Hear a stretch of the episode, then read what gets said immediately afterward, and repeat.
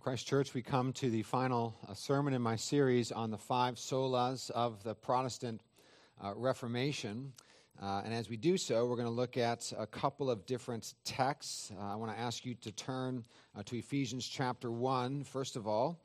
Ephesians chapter 1, then we'll go to Romans 11, and then 1 Corinthians 10 and verse 31. Ephesians 1 uh, Romans 11 and 1 Corinthians 10. First of all, we'll read from Ephesians chapter 1 uh, and verse 3 and following. Please stand for the reading of God's word as we consider Soli Deo Gloria. Please hear the word of God. Ephesians 1, beginning in verse 3. Blessed be the God and Father of our Lord Jesus Christ, who has blessed us in Christ with every spiritual blessing in the heavenly places even as he chose us in him, that is in Christ, before the foundation of the world, that we should be holy and blameless before him. In love, he predestined us for adoption, for adoption to himself as sons through Jesus Christ, according to the purpose of his will, to the praise of his glorious grace, with which he has blessed us in the beloved in him we have redemption through his blood, the forgiveness of our trespasses according to the riches of his grace, which he lavished upon us in all wisdom and insight, making known to us the mystery of his will, according to his purpose, which he set forth in Christ as a plan for the fullness of time to unite all things in him, things in heaven and things on earth. In him we have obtained an inheritance having been predestined according to the purpose of him who works all things according to the counsel of his will. Now, verse 12, so that we who are the first to hope in Christ might be to the praise of his glory. In him you also, when you heard the word of truth, the gospel of your salvation, and believed in him, were sealed with the promised Holy Spirit who is the guarantee of our inheritance until we acquire possession of it to the praise of his glory. Now, uh, turn over with me to Romans, Romans chapter 11.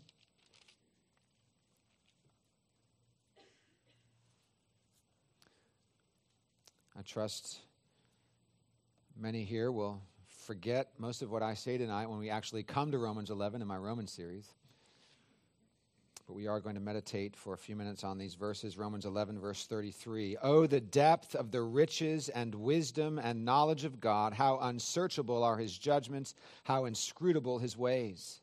For who has known the mind of the Lord, or who has been his counselor, or who has given a gift to him that he might be repaid? For from him and through him and to him are all things. To him be glory forever. Amen. 1 Corinthians chapter 10 and verse 31, familiar verses to many of you, I would assume. 1 Corinthians 10:31. So whether you eat or drink or whatever you do, do all to the glory of God. Amen. Would you pray with me? Our Father, we ask that you would grant us eyes to see ears to hear. We pray that as Christ is proclaimed and your glory is declared, that you would strengthen our faith, that you would comfort us, that you would remind us to the end for which we live and exist. And we pray this in Jesus' name. Amen. You may be seated.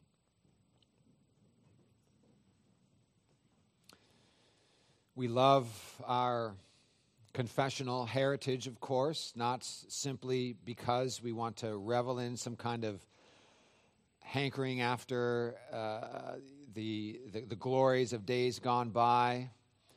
Um, but we love our heritage because it exalts God.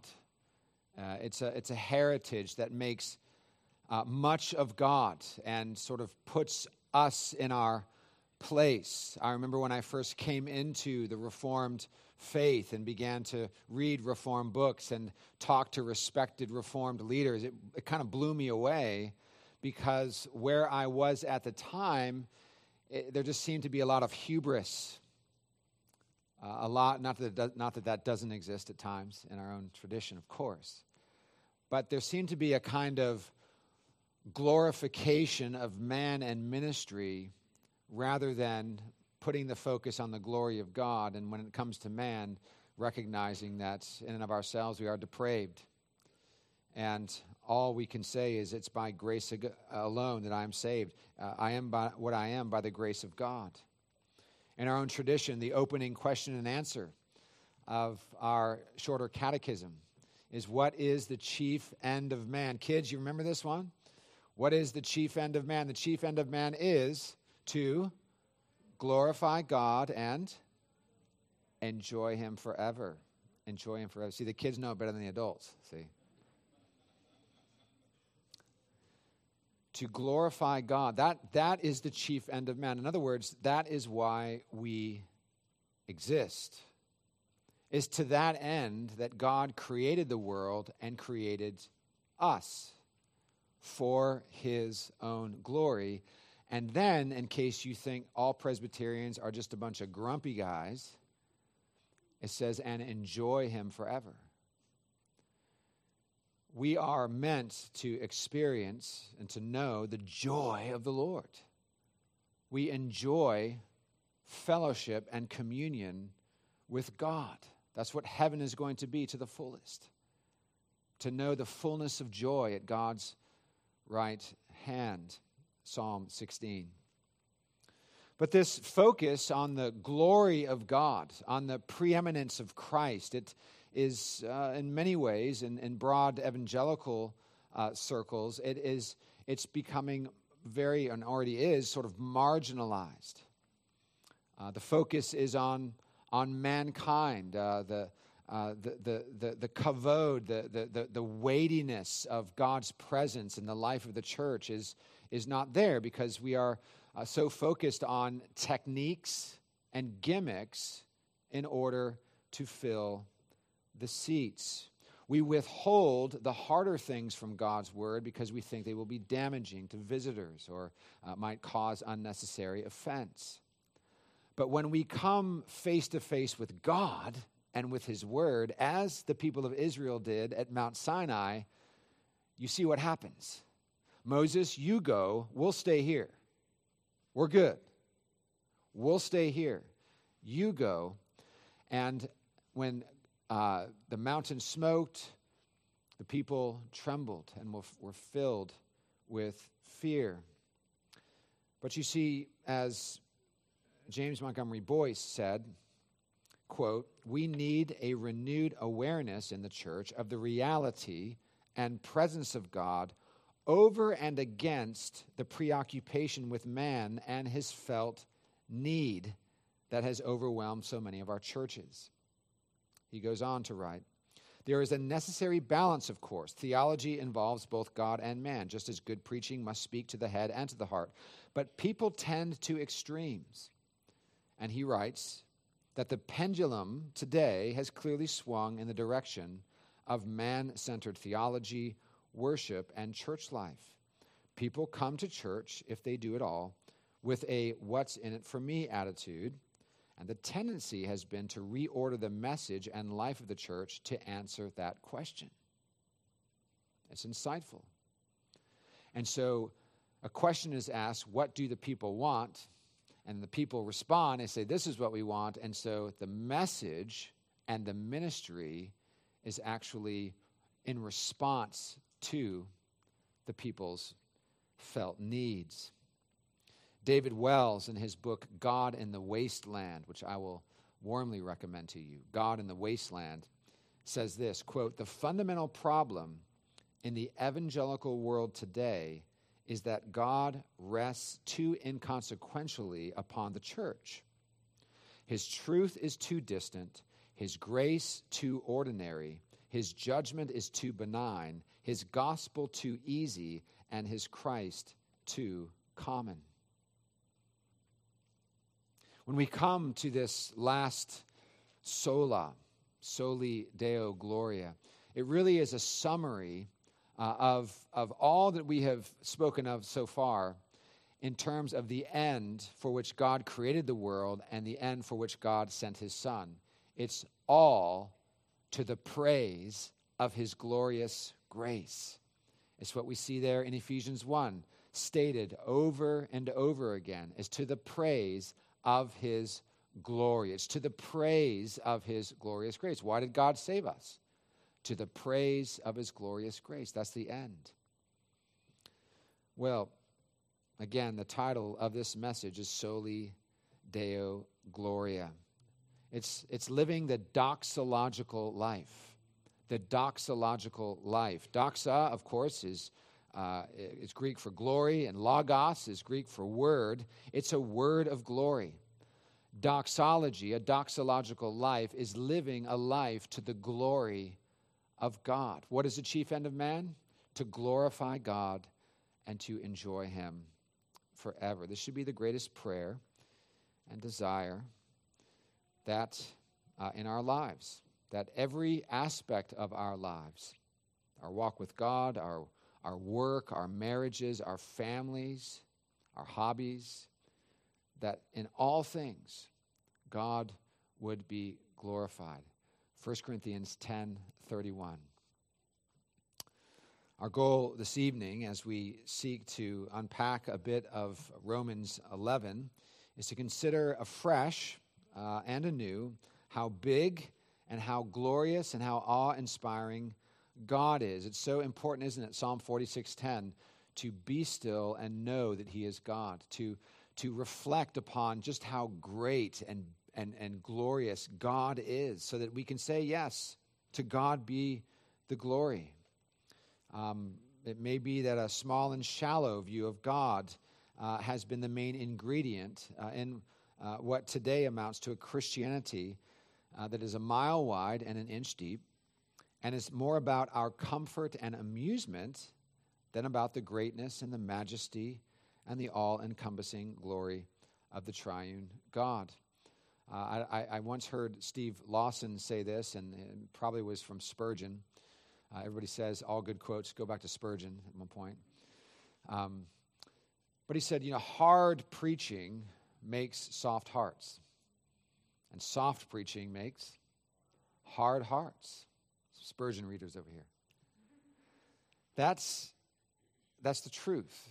And so when there's faithful preaching that's going out, that's declaring the, the greatness and the majesty and the sovereignty and the holiness of God and, and the payment for sin and the reality and, and depths of, of sin and, and the extent of sin in our lives, in our mind, our will, our heart, our, our affections, then, then we see the remedy is Christ, that God sent his Son into the world. The, the sin was so so pervasive in our lives and, and has separated us from God that God had to send his Son into the world to remedy this, this problem, this massive problem that would leave us in a place of perishing in hell for eternity. These things, they, of course, cause us to reflect upon the greatness and the glory of God and the gospel. We began in week one, of course, looking at sola scriptura, that the Bible alone is the authority for faith and practice, uh, because God's word is inspired, uh, uh, inerrant, and sufficient.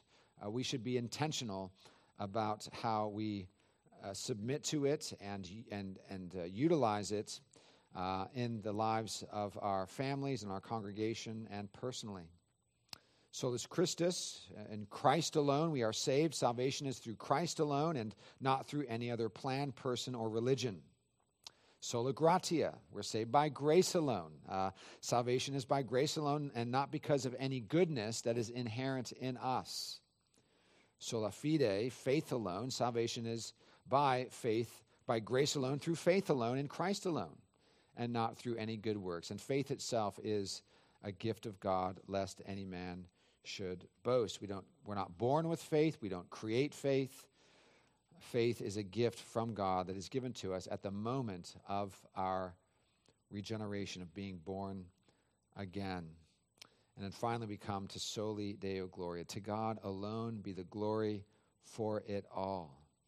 God is alone to receive the glory for what he has accomplished in his magnificent plan to redeem his people. I always enjoy seeing athletes when they're being interviewed after a big win where there is such an opportunity for them to just bask in and to take all the glory. And sometimes you see that and you're kind of embarrassed for the athlete, you know. So, what do you think about this? You've just won the championship. What do you think? Oh, I'm just great. I, I knew I was going to do this. It was just, I knew from the moment I stepped on the practice field in preseason, I was going to do this. And here we are. And you're like, whoa, just taking it all in. I want the glory.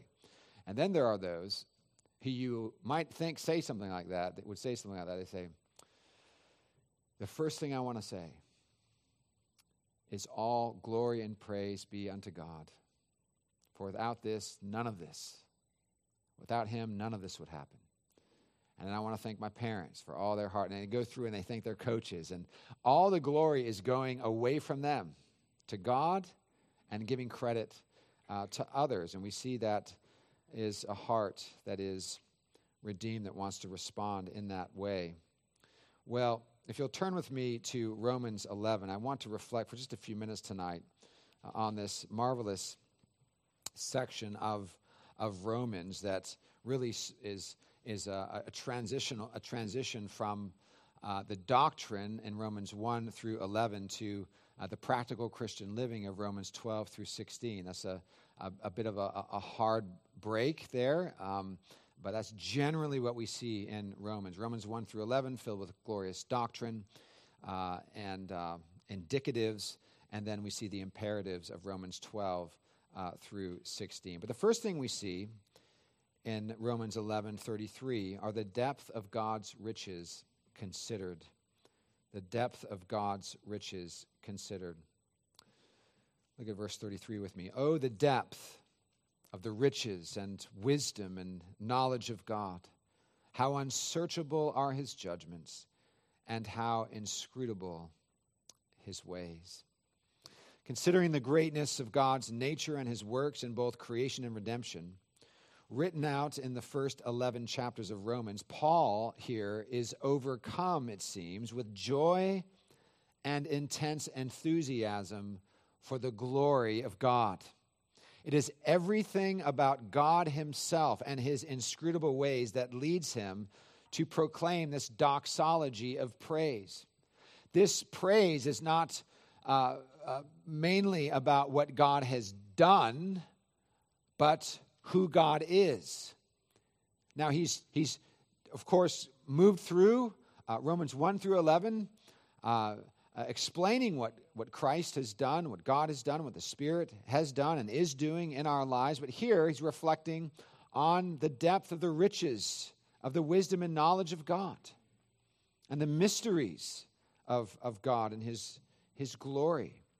It is everything about God Himself and His inscrutable ways that leads Him to proclaim this doxology of praise.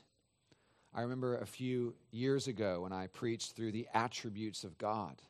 Uh, what uh, a wonderful season that was to just week after week reflect on a different attribute of God. It's uh, something we all should do as Christians regularly. There are some good books out there whereby we can, we can do that. But this evening, we're going to look at these few verses and reflect upon God, and be still and know that He is God. Paul states that one cannot even begin to plummet the depths of the riches of the wisdom and knowledge of God. God's judgments, he states, are unsearchable and his ways are unfathomable. First of all, Paul mentions the wisdom of God. The wisdom of God. How do we even begin to to contemplate such a subject as the wisdom of God. What words can we use to describe God's wisdom? Perhaps the best way to explain or define God's wisdom is to say that it is God's inherent ability to always know what are the best means to bring about the best ends. God always knows the best means to bring about the best ends. God's wisdom always and every time directs all things toward his purposes, which are, in the big picture, bringing glory to his name and innumerable blessings to his redeemed people. And this is what we need to remember, dear ones, when we get the call from the pathologist that's not good news. This is what we need to remember when there are difficulties that arise. That God, in His wisdom, as He is putting together uh, this mosaic of your life, and each piece is being put in different, and we see just a part of it, just a small part of it, but recognizing that in God's wisdom, He is putting this entire thing together. And we can trust Him. Romans 8:28 All things happen for the good of those who love God and are called according to his purposes. Doesn't say most things happen for the good. It says all things. The wisdom of God is not only God's ability to always know what are the best means to bring about the best ends, but also can be understood as the truth that leads a person to salvation and guides him down the path of a God honoring life all of his or her days. 2 Timothy 3, verse 15. Remember how Paul speaks to Timothy here, uh, describing biographically that from childhood you have known the sacred writings, which are able to give you the wisdom that leads to salvation through faith which is in Christ Jesus. It's not only in the Bible that the pure wisdom of God is revealed, but also in and through Jesus Christ. Jesus Christ, it is said, is the wisdom of God. He is the wisdom of God. He's the Word made flesh. John 1 and verse 14. And then we see in 1 Corinthians 1:21 where Paul writes, "For since in the wisdom of God the world through its wisdom did not come to know God, God was well pleased through the foolishness of the message preached to save those who believe. For indeed, Jews ask for signs and Greeks seek for wisdom, but we preach Christ crucified to Jews a stumbling block and to Gentiles foolishness. But to those who are called, both Jews and Greeks, now listen, Christ, the power of God, and the what? The wisdom of God.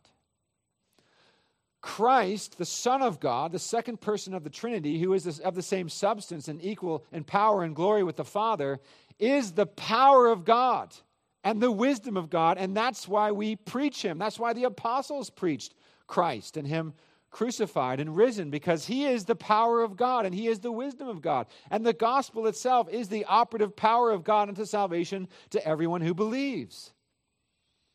And again in 1 Corinthians 1:30 but by doing, by excuse me, but by his doing, you are in Christ Jesus. That is united to Christ, who became to us wisdom from God, and righteousness, and sanctification, and redemption. Of course, this wisdom from God is in direct contrast to the wisdom of the world or the wisdom that's, fa- that's in our own hearts, the fallen wisdom of man. The wisdom of this world will rarely, if ever, lead us to make decisions that will ultimately bring glory to God. Look at what the wisdom of the world is doing right now in our culture.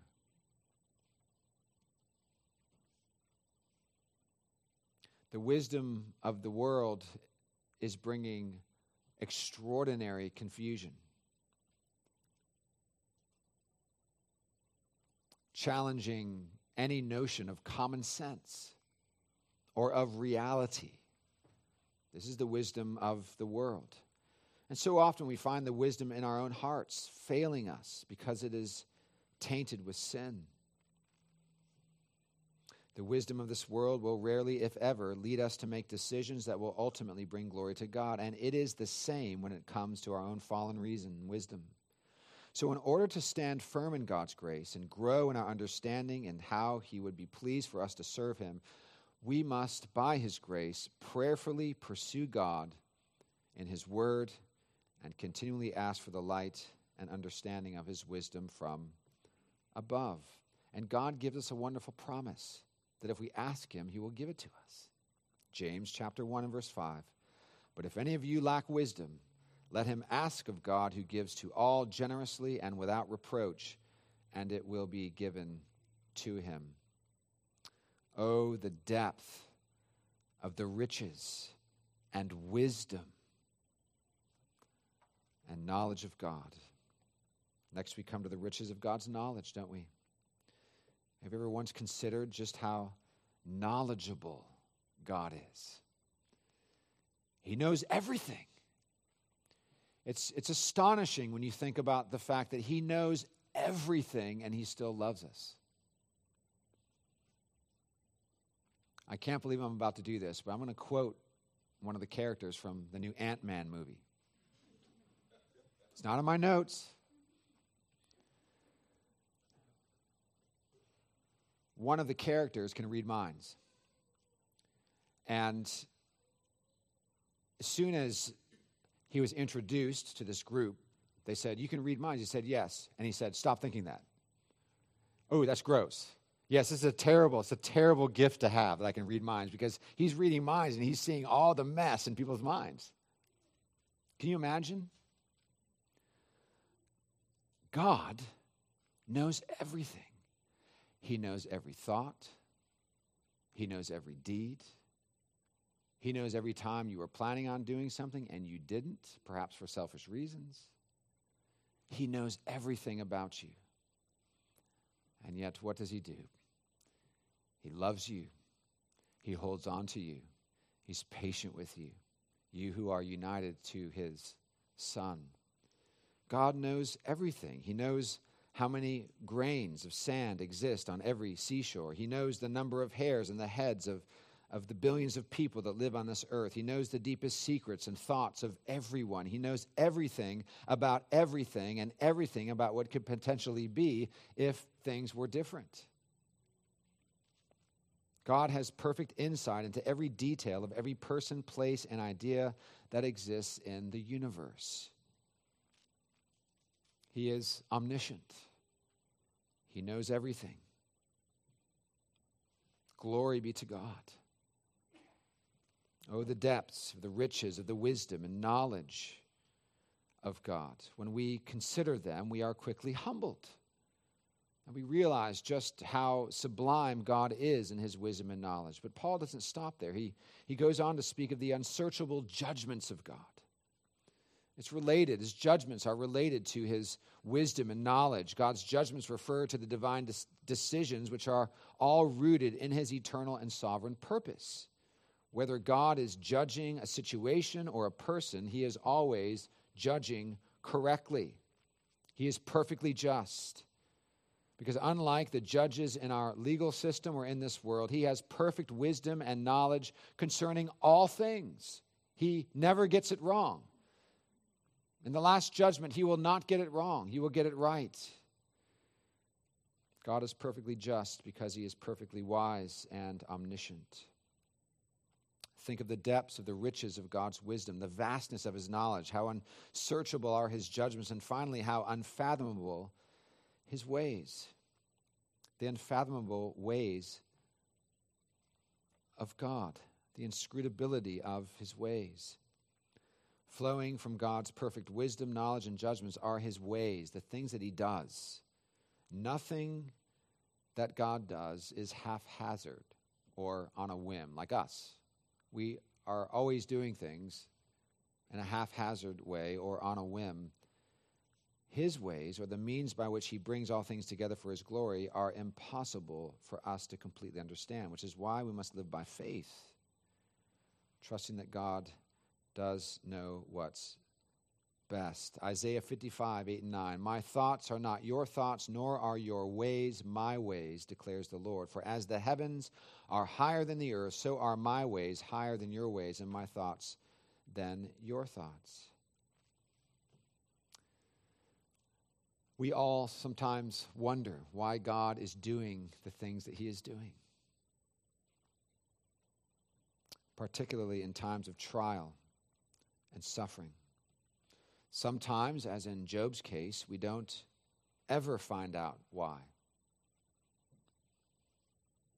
but are called to place our faith in the one who is all wise. You remember when Job wanted to know why all these things were happening, God said, Where were you when I taught the eagle to fly, and so on and so forth. He never got a, a, a direct answer to his questions.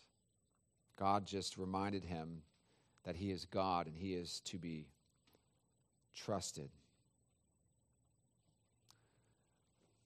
Robert Haldane was an eminent Scottish minister who stated rightly that, quote, multitudes receive the testimony of God only so far as they can satisfactorily account for all the reasons and grounds of his conduct, when measured according to the petty scale of their limited capacity. How unbecoming in such a creature as man. In other words, it demonstrates a small view of God to think that God's greatness and his character and ways is limited to our ability to understand it. Just because we may not, with our finite minds, be able to fully comprehend something about God that has been revealed to us in his word, does not mean that what has been revealed is untrue or not worthy of our attention. Paul spent 11 chapters writing about the profound and glorious nature and works of God in creation and redemption. And when he came to the end of it, he could not resist the urge by the Spirit to respond in worship, demonstrating his thankfulness and praise that God is who he is and in his loving kindness has rescued his people from the bondage of sin and death. Up until this point, we have considered the depths of God's riches. That is his wisdom, knowledge, judgment, and ways.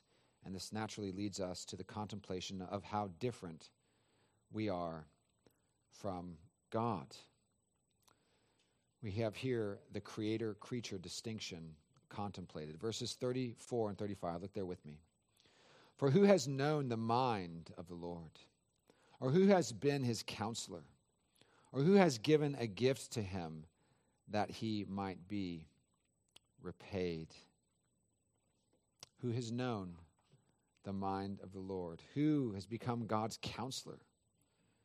Who has first given to him that it might be paid back to him again? You remember the hymn we sang this morning, Give Praise to God? It's based on these very verses, and these questions are there. The first two questions are taken from Isaiah 40 and verse 13.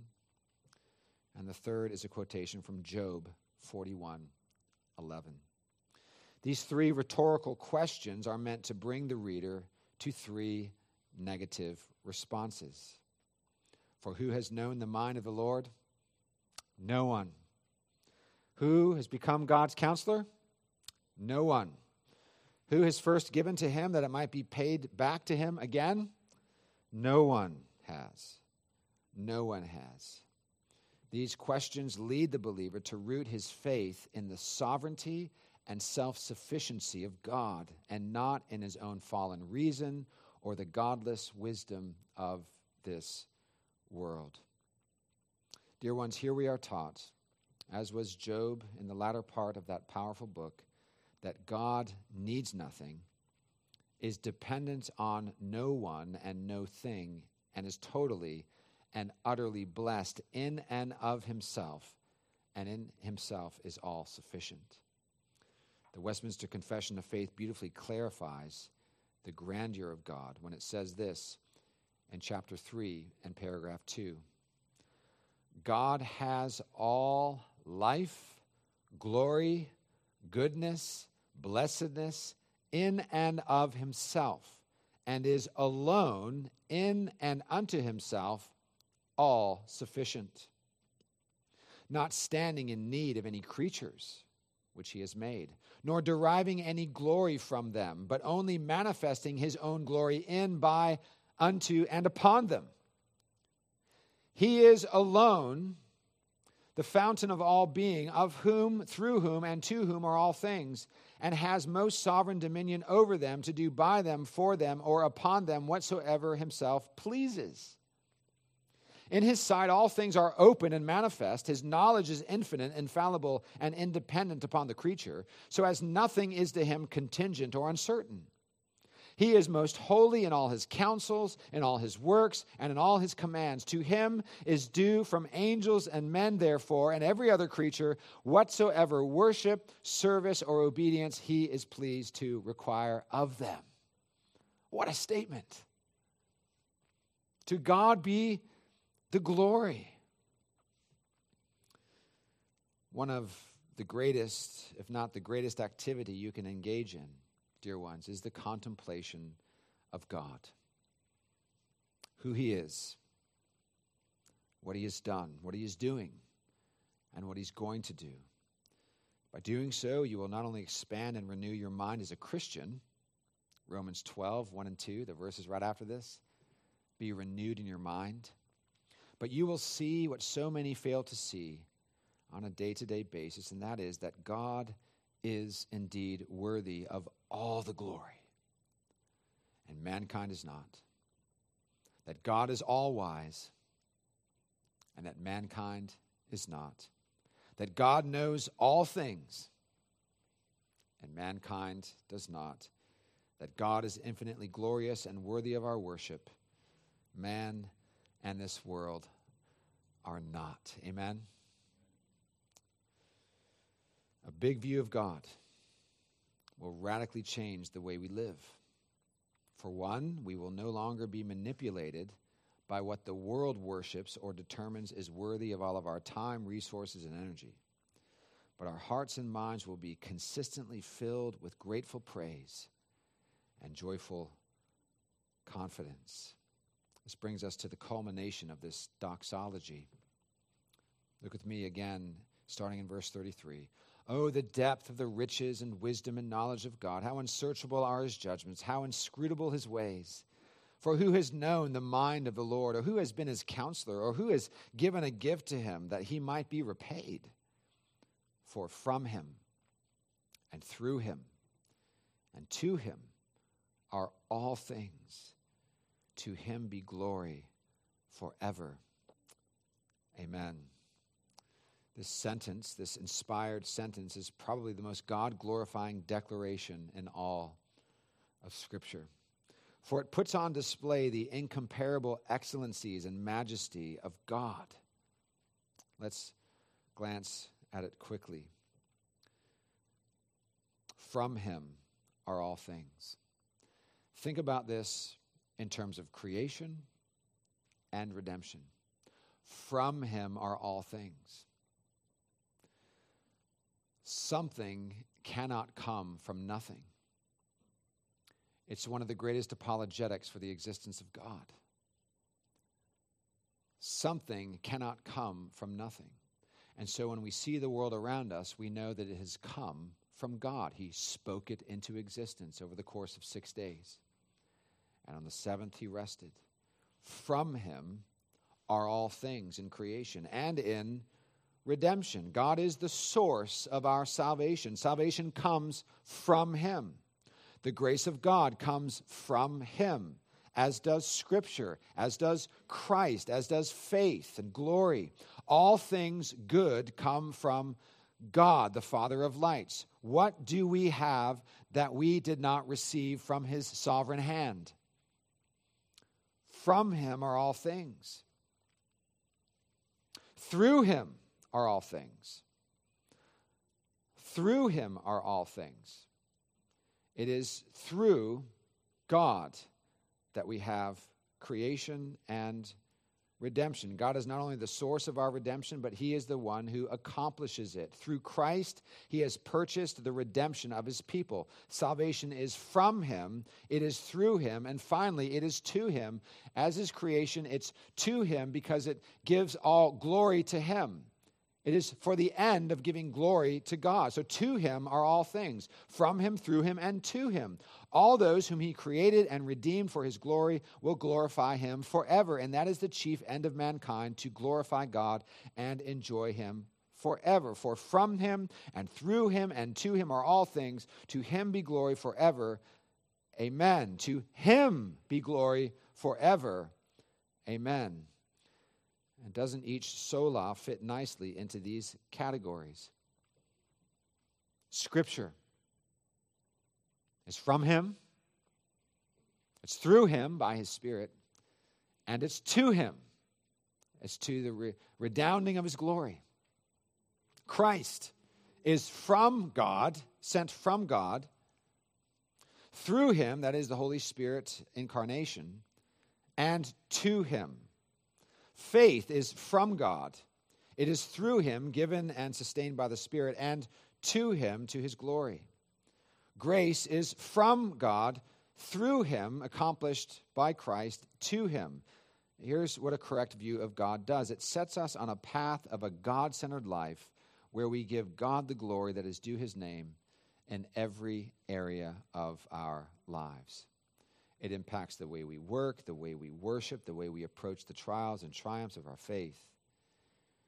And so, we should never forget and make it a part of our thinking as Christians that salvation is revealed through Scripture alone, accomplished by Christ alone, initiated, sustained, and completed by grace alone, received through faith alone, and is all to the redounding praise of God's glory alone. Holding to these truths, making them a part of the very fabric of our thinking, will transform us more and more into doxological Christians, those who live unto the end of the glory of God. It should be our first prayer waking up in the morning. Oh Lord, help me to live for your glory today by grace through faith in Jesus Christ, my Savior and Lord. Let us seek to bring God's glory so that, as Paul says in Roman and uh, 1 Corinthians 10, whether you eat or drink or whatever you do. Pastor, you're saying that, that, that eating and drinking should be done to the glory of God alone? Also, yes, everything. Whether you, that's the point. Whether you eat or drink or whatever you do, whatever you do, do all to the glory of God. Amen. Let us pray. Our Father, we thank you for this marvelous text. Oh, the depth of the riches of the wisdom and the knowledge of God. How unsearchable are your judgments and how inscrutable your ways. For from you, O God, and through you and to you are all things. To you be the glory forever. And we ask, O God, that you would be pleased by your Spirit to work in our hearts, that it would be our desire by your grace to live grateful lives, redounding to your glory, giving you glory, seeking to give you glory, and all that we do, and all that we say, and all that we think, that our worship would reflect your glory, that we would contemplate you and meditate upon you and your glorious attributes, that we would not forget you, but rather that we'd remember you and your glory and seek to, to glorify you in all that we do. Father, thank you so much. And we pray this in Jesus' name. Amen.